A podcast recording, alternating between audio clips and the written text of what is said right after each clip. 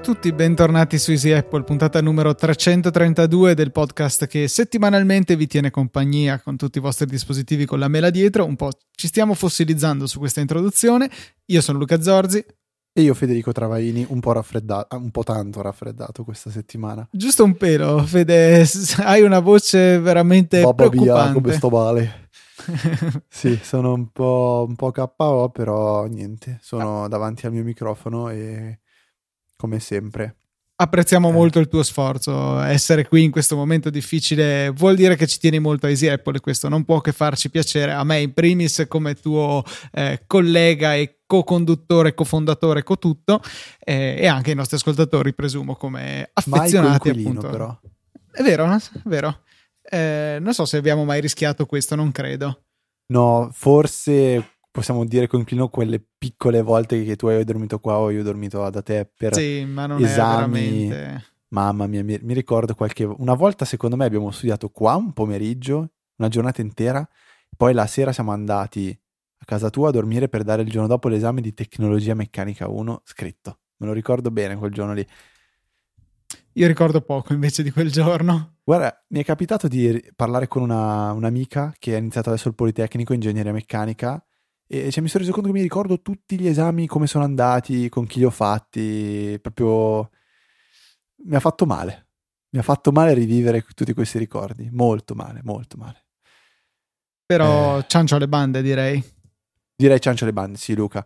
Proviamo a rispondere come sempre alle domande che ci sono state ehm, poste in settimana tramite l'indirizzo email che sapete già qual è, che vi ricorderemo a fine puntata. Allora Marco dice um, che sta facendo i primi passi nel mondo Mac e ha difficoltà a copiare file su um, hard disk o comunque um, volumi esterni formattati in NTFS, che è un file system diciamo windowsiano.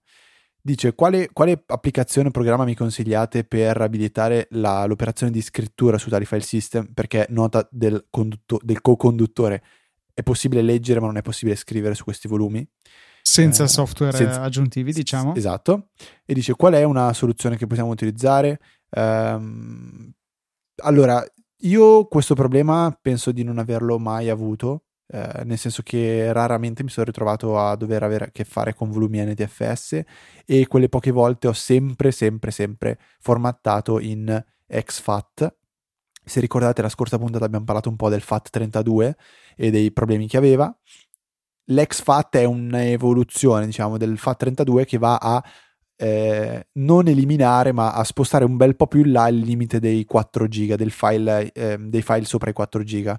Uh, quindi XFAT è un formato che è sia leggibile e scrivibile da Mac, leggibile e scrivibile da Windows e la maggior parte dei dispositivi che, eh, che televisioni o altro, eh, non tutte, tutte, tutte, però purtroppo. E quindi questo, questa è la soluzione migliore perché XFAT è supportato nativamente da eh, macOS. Per poter invece utilizzare eh, NTFS non avendo magari una partizione con, con Windows su Bootcamp, eh, abbiamo trovato una, un post dove vi vengono illustrate alcune delle soluzioni possibili. La prima è quella di acquistare un software che si chiama Paragon NTFS per Mac alla versione 15 è arrivato, che costa 20 euro circa. 20 dollari più di... tasse, quindi sì, probabilmente sì. supereremo di poco i 20 euro al netto di tutto. E questa è la soluzione più user friendly, diciamo, costa un po' perché comunque si tratta di 20 euro, bisogna capire quanto, sia, quanto spesso si ha questa necessità. Eh, un'alternativa successiva è quella di smanettare un po' col terminale, ma questo diceva Luca andrebbe fatto con eh, tutti i uh, gli hard disk che si connettono. Io sinceramente... Allora, leggendo... scusa Fede, giusto per andare a, sì? a puntualizzare un attimino, eh, diciamo che si può forzare macOS ad abilitare il supporto in scrittura, però ecco, è una cosa un po' delicata e da fare volta per volta. Eh, altra alternativa a pagamento è eh, Tuxera NTFS, un concorrente di Paragon che però costa più o meno quel tanto, anzi qualcosina di più, 25 euro. E ehm, la terza opzione è quella di utilizzare NTFS 3G che però è un progetto che non viene aggiornato da tempo, non so se perché ritenuto completo o perché eh, abbandonato, che però richiede anche Fuse per Mac, che è un altro software che diciamo consente di realizzare eh, ulteriori driver per altri tipi di disco, mettiamola così, dischi o modi di accedere ai file, è un po' generico e, e quindi non so se consiglierei un, una soluzione del genere, è un po' magari un po' più difficile da impostare. E quindi io se la necessità c'è di usare NTFS, ad esempio, perché ti passano spesso chiavette che non è che puoi dire, beh, beh adesso te la formato e ti metto su il mio file, allora in quel caso io penso che la cosa migliore sia mettersi una mano sul cuore, spendere sti 20 euro e risolvere il problema facilmente.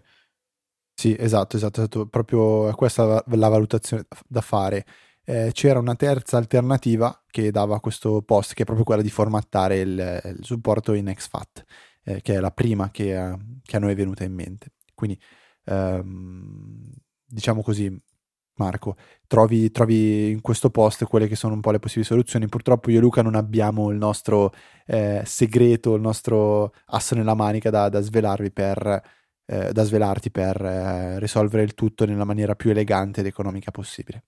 E come domande, diciamo Luca, siamo stati leggeri, siete stati leggeri questa settimana, ci avete risparmiato parecchio. Parliamo invece un pochettino di attualità. Sì, perché eh, proprio l'altro ieri, se non sbaglio, eh, ho letto tramite il canale di saggiamente di Telegram un po', anzi no addirittura tramite il canale degli Easy People, eh, un gruppetto noi di nerdoni che chiacchieriamo di tecnologia, arriva al post abbastanza agghiacciante, cioè che la VPA2, quindi la, il metodo di protezione per le reti wifi ehm, più, più diffuso e ritenuto molto sicuro, è stato, diciamo, eh, hackerato eh, in maniera, per, per usare termini un po' generici e altisonanti. E la cosa è stata, cioè, inizialmente abbastanza spaventosa perché tutto il mondo usa VPA2, le aziende, eh, le videocamere di sorveglianza, le televisioni, eh, telefoni Android, telefoni Apple, tutti hanno, ehm, sfruttano questo protocollo, diciamo. Protocollo forse è una parola terribile. E quindi la cosa mi ha un po' spaventato, però non dovrebbe essere una cosa così tanto allarmante. Sì, probabilmente i, i, titoli sono stati più allarmistici del dovuto, però è, è vero che c'è, c'è, una falla, c'è una falla e, e, questa verrà corretta. Se non altro non è nel protocollo in sé, ma è in realtà in tutte le implementazioni del protocollo, quella che troviamo in iOS, macOS, quella che troviamo in Android, in Linux. Queste ultime due sono particolarmente gravi perché aggiungono una ulteriore eh, un ulteriore cavillo che rende più facile decifrare il traffico. Eh, abbiamo la vulnerabilità in Windows, nei vari punti di accesso WiFi, gli access point, i router, insomma, ovunque c'è questa vulnerabilità.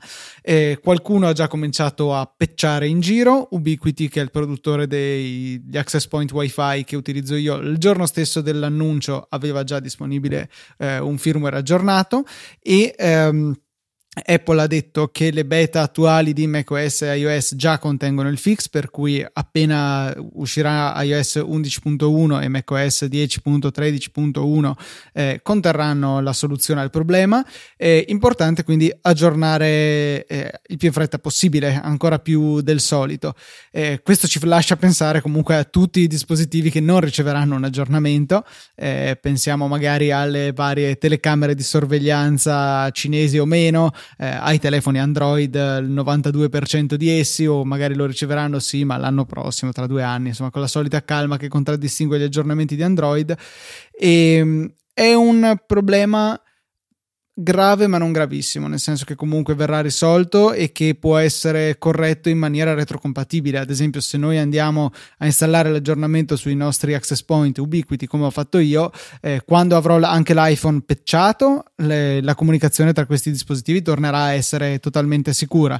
Eh, mentre invece se ci collegherò, magari ma il Kindle potrebbe anche essere aggiornato, però il, il dash button di Amazon, giusto per dirne una, ecco lui magari eh, non, non non ricevendo l'aggiornamento rimarrà vulnerabile a questo attacco che però diciamo è comunque come dicevo nel saggio podcast che vi consiglio di ascoltare perché ho fatto una spiegazione un pochettino più approfondita, è comunque un attacco che eh, richiede che qualcuno si metta attivamente a cercare di attaccare la comunicazione tra quel dispositivo e quell'access point. Cioè non è eh, un attacco del tipo sì, mi metto davanti e decifro tutto il traffico senza troppo sbattimento, no? Devi sempre andare a puntare su un dispositivo, almeno allo stato attuale, per cui eh, insomma è un, un, attacco esistente ma eh, che difficilmente toccherà qualcuno di noi nello specifico. Chiaro, se tra noi ci fosse magari il presidente degli Stati Uniti, spero di no, onestamente, visto l'attuale presidente degli Stati Uniti per il quale non nutro grande simpatia, e ehm, magari qualcuno potrebbe essere più interessato a cercare di entrare in quelle specifiche comunicazioni. Però ecco, eh, salvo attacchi mirati a una specifica persona, li ritengo abbastanza distanti ecco, dalla persona comune, ma comunque gravi e degni di un aggiornamento al prima possibile appena questo sarà disponibile. Eh, dicevo che nel saggio podcast ne ho parlato più approfonditamente vi lasciamo il link nelle note della puntata. Esatto, bravo, già mm, provveduto a, a linkare, a mettere nelle note della puntata il link all'episodio del saggio podcast 71 che si intitola Ho perso le parole. E per cui pochi scelerati che non hanno ancora effettuato l'abbonamento al Saggio Podcast, perché è uno di quei podcast che, vabbè, sto facendo pubblicità a casa nostra, però mi piace sempre seguire costantemente.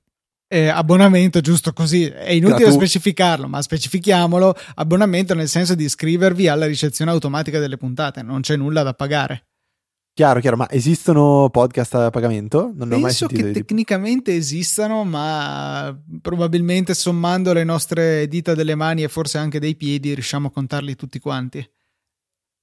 Ok. Nel mondo. Non, ecco. boh, non, non, proprio una cosa che non, non, so, non ho mai incontrato per lo web. Eh, invece, Luca, a proposito di uh, bug, me, me ne è capitato uno abbastanza particolare che mi ha fatto scervellare e che prevede la, l'installazione della eh, versione 11.0.1 o .2 o .3 di ehm, iOS per iPad. Qual è il bug? Il bug è che io avevo la beta installata sull'iPad, come sapete oggi è disponibile la beta 11.1, eh, ma io non volevo assolutamente installarla, volevo portare l'iPad su una versione stabile, quindi quello che ho dovuto fare è stato cancellare il eh, profilo per la beta pubblica per poter poi installare le versioni stabili di iOS. Il problema è che l'iPad continuava a propormi di installare la beta 11.1, a che ho detto va bene, basterà eh, dis- eh, riavviare l'iPad, spegnere e accendere, si renderà conto che il certificato non c'è più e mi, ins- mi farà installare la versione stabile. Invece no, è rimasto questo problema, allora a un certo punto ho detto vabbè, aspetto che, usci- che, usci- che esca la versione 11.0.2 e quella me la farà installare. E invece no, e non è successo neanche con la 11.0.3.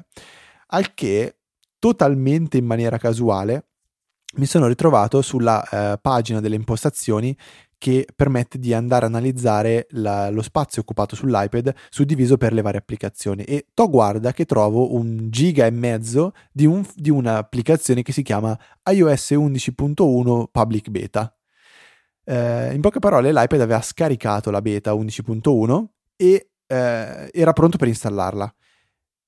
Sono curioso di sapere cosa sarebbe successo se avessi provato a installare la beta non avendo il certificato. Eh, io ho la, la, vaga impressione che si sarebbe bloccato l'iPad completamente, avrei dovuto ripristinarlo. Però ho, de- ho, deciso di non provare, ho eliminato quindi il file della beta che era già pronto e scaricato nel mio iPad e magicamente ho aggiornato alla 11.0.3. Quindi Uh, ho voluto condividere questa cosa così per conoscenza, perché dovesse capitare una, una, prossima volta o dovesse sentire un amico che ha di questo problema, ecco la soluzione è questa, andare a cercare il file fisico e andare a eliminarlo dalle impostazioni generali, cos'è utilizzo, ehm, dove c'è quel bel grafichetto a torta. No, a torta, un istogramma, oh, però sdraiato. Non so come si chiama l'istogramma sdraiato. Diagramma Sarà barre? istogramma a supino. Non lo so. Non lo so, sarà un istogramma pino. ok, perfetto. Vabbè, ok, a parte queste boiate. Comunque, Fede, avevi bisogno di altre conferme sul fatto che bisogna evitare le beta, forse? No, no, no, no, dai. Cioè, a parte il fatto che po- non posso dire che sia stata la beta ad aver bruciato la batteria del mio iPhone 6S, eh, però uh, mi è piaciuto. Cioè, nel senso, questa beta mi è, mi è piaciuta parecchio usarla e eh, sono felicissimo di iOS 11, sono felicissimo di averlo usato anche prima di voi comuni mortali. Io invece sono felicissimo di essermi risparmiato tutti questi grattacapi prima, dopo e durante la beta. E... Ehm, invece stai giocando come un disperato con la realtà aumentata. Ma sì, cioè veramente io da tempo attendevo l'applicazione dell'IKEA e guardavo con invidia i nostri cugini americani che già ce l'avevano. E mi sfugge perché inizialmente non fosse disponibile anche in Italia eh, l'applicazione IKEA Place che serve per l'appunto per giocare giochicchiare con i vari mobili IKEA posizionandoli nello spazio virtuale grazie ad ARKit e la realtà aumentata che abbiamo a disposizione sui nostri iPhone. E ancora una volta, oltre alla mostruosa precisione di questo sistema eh, parentesi, è importante che la stanza sia ben illuminata, questo eh, è fondamentale, se ci provate nella penombra i risultati non saranno ottimi. E, ehm, però insomma eh, quando le condizioni sono buone, e direi che lo sono, insomma, basta già una stanza con una luce eh, artificiale ragionevole per farlo funzionare bene, le prestazioni sono incredibili perché a 60 fotogrammi al secondo cont- costanti, mai veramente un impuntamento, questo è su iPhone 7, quindi quasi l'ultimo dispositivo, ma immagino che anche su iPhone 6S sia così, eh, si riesce a giocare con queste applicazioni e vedere i mobili di Ikea posizionati in maniera estremamente realistica, sia per dimensioni che per prospettive che per luci, ombre, veramente pazzesco, divertentissimo. Infatti mi ero messo al lavoro a arredare la stanza con eh, le macchinette del caffè, avevo inserito un divano, eh, è stato solo brutto quando ho provato a sedermi che ho constatato che non funziona in realtà il divano mano, è solo esteticamente collocato lì e solo se guardate attraverso lo schermo. Che non so te, Fede, ma a me fa un, uno strano effetto eh, giocare con questa realtà aumentata così credibile, così precisa e fluida e poi alzare un attimo lo sguardo dallo schermo del mio iPhone e notare che l'oggetto effettivamente non c'è. Quindi, non c'è. Eh. Eh, fa uno strano effetto, devo dire. Eh, e questo, diciamo, a testimonianza del fatto che il sistema escogitato da Apple è veramente potente e ben studiato. Ti ricorda un po' quando da piccolo Tom faceva bubu sattete e con le mani si nascondeva la faccia e la faccia scompariva. Probabilmente sì. No, una sì. cosa che mi facevano Freud sempre... lo spiegherebbe così. Una cosa che mi facevano sempre da piccolo era eh, farmi battere le mani e qualcuno accendeva o spegneva la luce facendomi pensare che, che appunto ci fosse un sistema automatico. Che esistono peraltro i, gli interruttori che funzionano così. Eh, Ce l'ha Barney. È, è vero. Barney Stinson. è vero, è vero. Anche la TV, quella, non so se ti ricordi, scusa, la TV a parete No, questa non la ricordo. Quando Lilly, Lilly, vabbè, spoiler, scusami. Eh.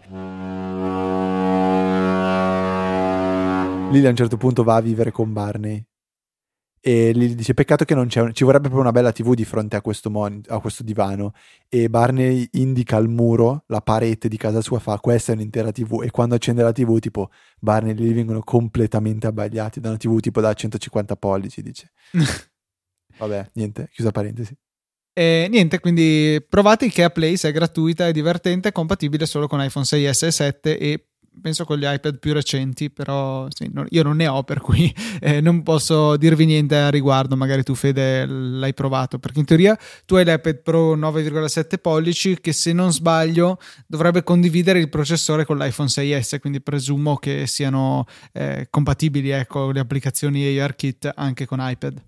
Non ci ho ancora giocato, sinceramente. Però a proposito di AR, quindi Augmented Reality, uh, c'è un post su Reddit che troverete nelle note della puntata di un ragazzo che all'Università di Oxford, um, per chi non sapesse, Tim Cook ha, eh, ha visitato Oxford per la um, cerimonia di, di, inizio anno, diciamo. È e, anche stato eh, agli Uffizi, insomma, si è fatto un giretto per l'Europa. E comunque, siccome Tim in questo momento è molto, molto preso dalla realtà aumentata, non so se avete letto anche di questa settimana che Tim ha detto che non esiste oggi la tecnologia per fare un buon visore eh, ehm, con la realtà aumentata. Eh, comunque, praticamente eh, Tim Cook ha partecipato alla, a delle dimostrazioni eh, fatte da degli studenti di Oxford e uno di questi studenti ha condiviso un po' la sua esperienza con ehm, con Tim, di quello che ha vissuto con Tim, ha detto che ha imparato una quindicina di minuti a proposito del suo lavoro e sottolinea alcuni passaggi eh, molto particolari, cioè il fatto che Tim Cook sia estremamente informato su che cosa sia la realtà aumentata e di come funzioni, cioè ha detto che non gli interessava sapere cosa puoi fare con il progetto di questo ragazzo, non gli ha chiesto fammi vedere cosa puoi fare, cioè voleva sapere la lente, la fotocamera, la logica, cioè voleva sapere il dettaglio preciso quasi a livello ingegneristico. E questa cosa comunque da una persona che è un amministratore delegato di un'azienda non piccola eh, mi, ha, mi ha molto impressionato perché vedo oggi invece molte aziende molto più piccole dove chi è ai vertici non si preoccupa di tante cose di cui Tim invece ha dato dimostrazione di essere super interessato.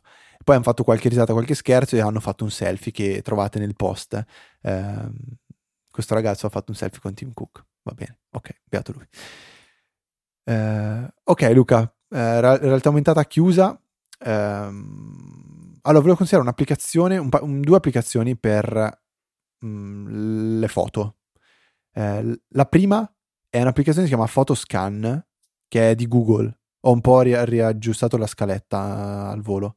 Ehm, Photoscan di Google, non so se l'hai mai sentita, Luca. Sì, sì, sì, era, ce n'era fatto, aveva fatto abbastanza scalpore nella comunità podcast, podcastosa quando era uscita, anche se io non, non, ero mai stato particolarmente interessato, non l'ho provata. Allora, noi siamo dei babbazzi, non, non ne abbiamo mai parlato, allora penso. Uh, comunque, cosa, cos'è Photoscan? È un'applicazione di Google che permette di andare a scannerizzare le foto uh, stampate. E voi direte come, come, non come, cioè non è uno scanner tipo Scanner Pro che riconosce i bordi della foto e eh, sistema la prospettiva e i colori. Cioè questa applicazione vi richiederà di andare a inquadrare la, la foto eh, da, da, dall'alto praticamente, dovrete mettervi perpendicolari alla foto con, la, col, con, la, con l'obiettivo e una volta che verrà fatta la prima scansione dovrete praticamente muovere l'iPhone ehm, in modo da andare a centrare dei quattro cerchi che vi verranno mostrati sullo schermo. Cioè muoverete la fotocamera in modo da centrare questi quattro cerchi. Il risultato è, secondo me, fenomenale, Luca, perché a livello di rendering è impressionante ed è mille volte più veloce di mettersi a scannerizzare una foto alla volta eh, con, con, uno scanner e probabilmente la resa sarà anche di, diversa. Eh, quindi Photoscan è totalmente gratuita, eh, basta un iPhone per poterla utilizzare e la, la consiglio veramente tanto a, a tutti. E... Ehm, diciamo che sì, se non avendo a disposizione il tempo o i dispositivi, uno scanner serio, il tempo di starci dietro e poi anche magari ripulire, ritoccare le foto scannerizzate, è sicuramente un'applicazione che può dare delle soddisfazioni. Guarda, eh, mio papà aveva comprato una di quelle macchinette per poter, scanne- per poter scannerizzare le foto, cioè fatta apposta per scannerizzare foto o diapositive. E a parte il costo, perché comunque si, si tratta di spendere quasi 100 euro, eh, fattezza imbarazzante, cioè plastica proprio scadente, terribile.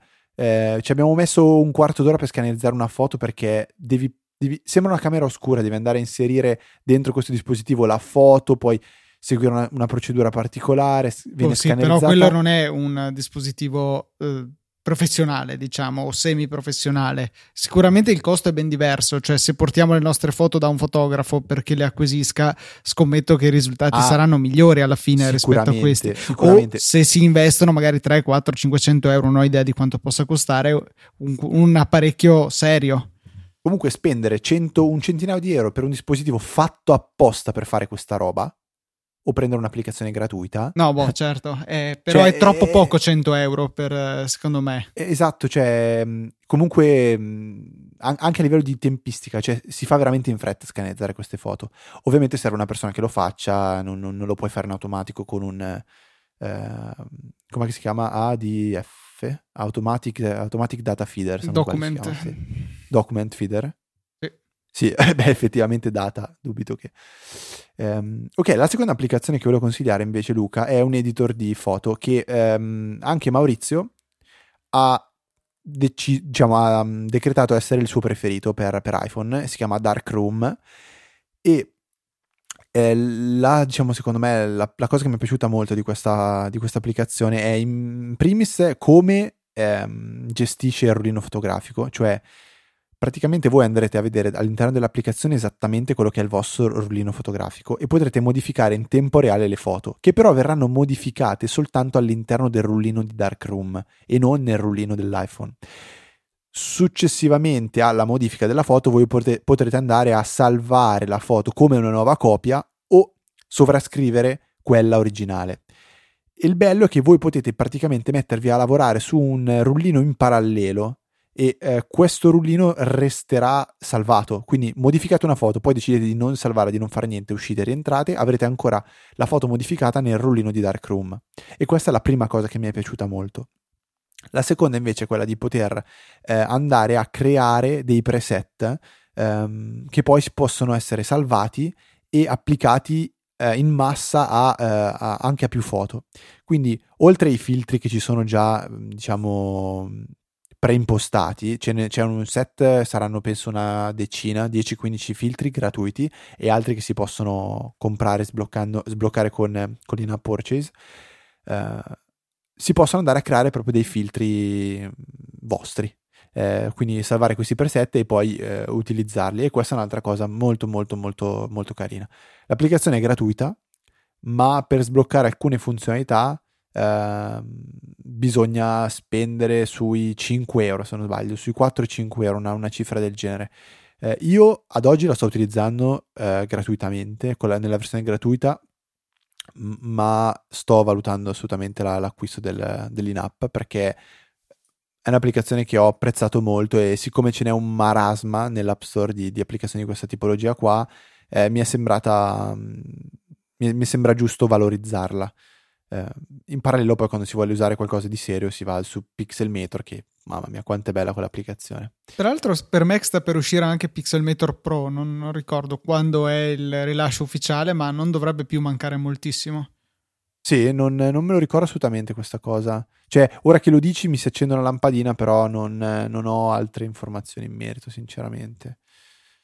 Invece, eh, Fede, un, non c'entra assolutamente niente con le foto, ma è un'applicazione che volevo suggerire da tempo, mi viene il dubbio di averla già suggerita, ma la suggerisco lo stesso. Un'applicazione che è disponibile sia per Mac che per Windows e si chiama Namebench, troverete il link nelle note della puntata, che eh, vi consente di eh, testare un'enormità di server DNS per scoprire qual è il più veloce con il vostro provider. Perché eh, non ci pensiamo magari, ma l- i server DNS giocano un ruolo abbastanza importante nel definire la scattantezza, non so come se esiste una parola simile, comunque quanto è reattiva la vostra connessione. Perché prima di poter andare su easypodcast.it, il primo passo è dire ma quale diavolo di IP ha easypodcast.it? Come faccio a raggiungerlo? Il vostro computer farà la richiesta otterrà una risposta, dopodiché si connetterà al nostro server. Ma questo primo passo eh, può essere anche eh, rilevante. Ecco, se il server DNS del vostro provider è lento, vi avrete gratuitamente da aspettare millisecondi, decimi di secondo, un sacco di tempo per niente, oltre al caricamento della pagina. E se poi la pagina a sua volta magari richiama, non so, una, gli avatar da Gravatar, include un tweet e quindi deve pescare cose da Twitter, mille pubblicità da 100.000 siti o tante altre risorse comunque esterne, ciascun sito avrà bisogno del corrispondente indirizzo IP, quindi chiamate DNS che si sommano e tempi che si sommano. Quindi è molto importante avere eh, dei server DNS il più relativi possibile. E Namebench vi consente in maniera totalmente automatizzata di provarne moltissimi di pubblici pubblici fino a trovare qual è la configurazione ideale per la vostra specifica connessione.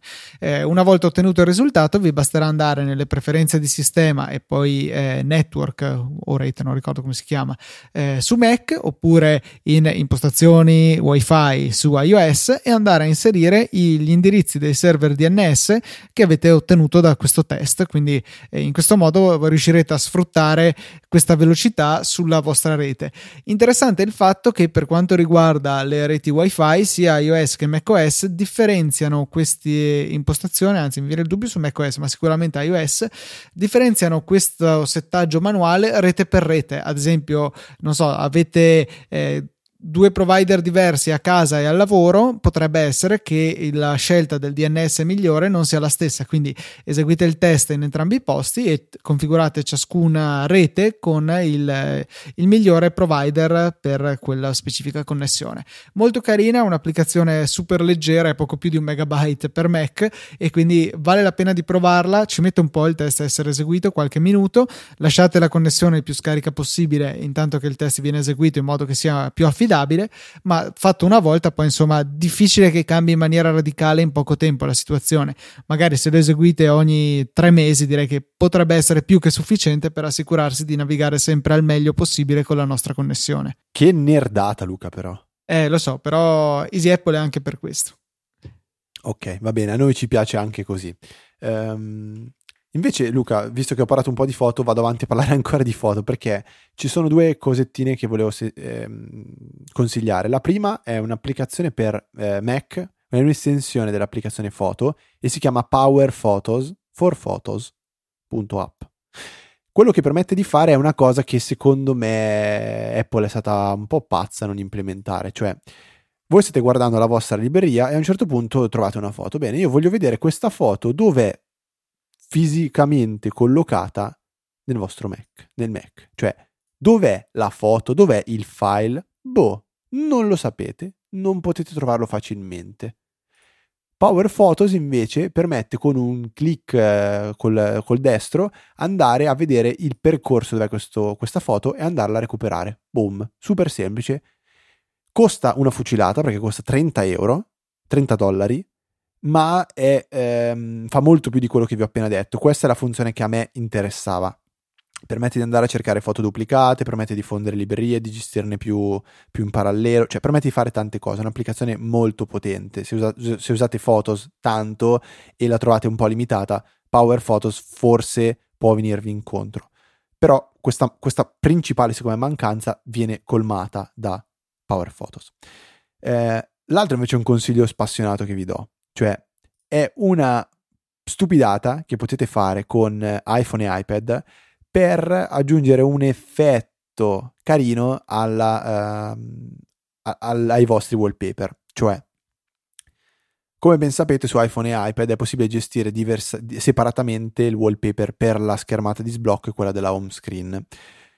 Io il 99% delle volte tengo sempre lo stesso wallpaper, però a volte mi capita di avere un wallpaper che nella schermata di sblocco eh, è, è, bello, mi piace e fa l'effetto che desideravo, ma poi nella, nella, nella springboard, nella, nella, home screen, rende difficilmente leggibile i nomi dell'applicazione o comunque dà un po' fastidio, rende, pe- pe- peggiora un po' l'usabilità del, del, dispositivo. Quindi quello che consiglio di fare è di creare una copia della, del wallpaper in bianco e nero e utilizzare in bianco e nero il wallpaper sulla springboard e a colori sulla lock screen.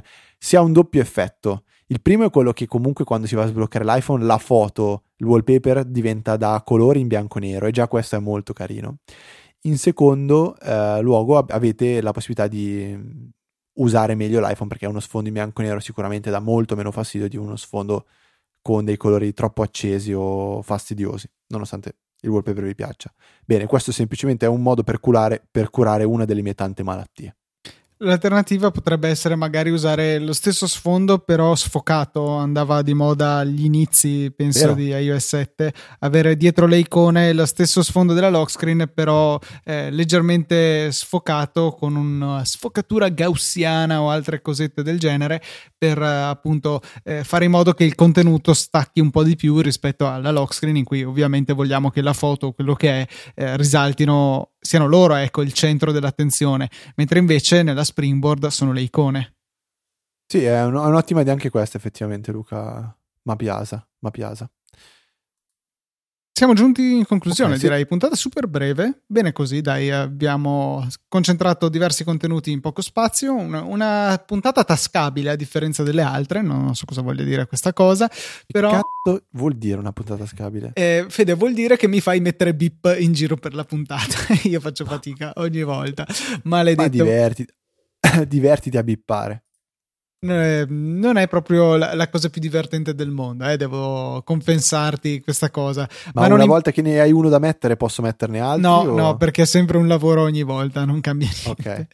Okay. invece andiamo a ringraziare i nostri donatori di questa settimana che sono Caterina e Carlo Brottini. Grazie mille per il vostro supporto, grazie a voi che state pensando di fare la stessa cosa, grazie a voi che comprate su Amazon. Zero costo per voi, partite dai nostri link, ci penserà Amazon a sponsorizzare Easy Apple. Veramente, se vi ricordate ricordate ci fareste un grande, un grande piacere.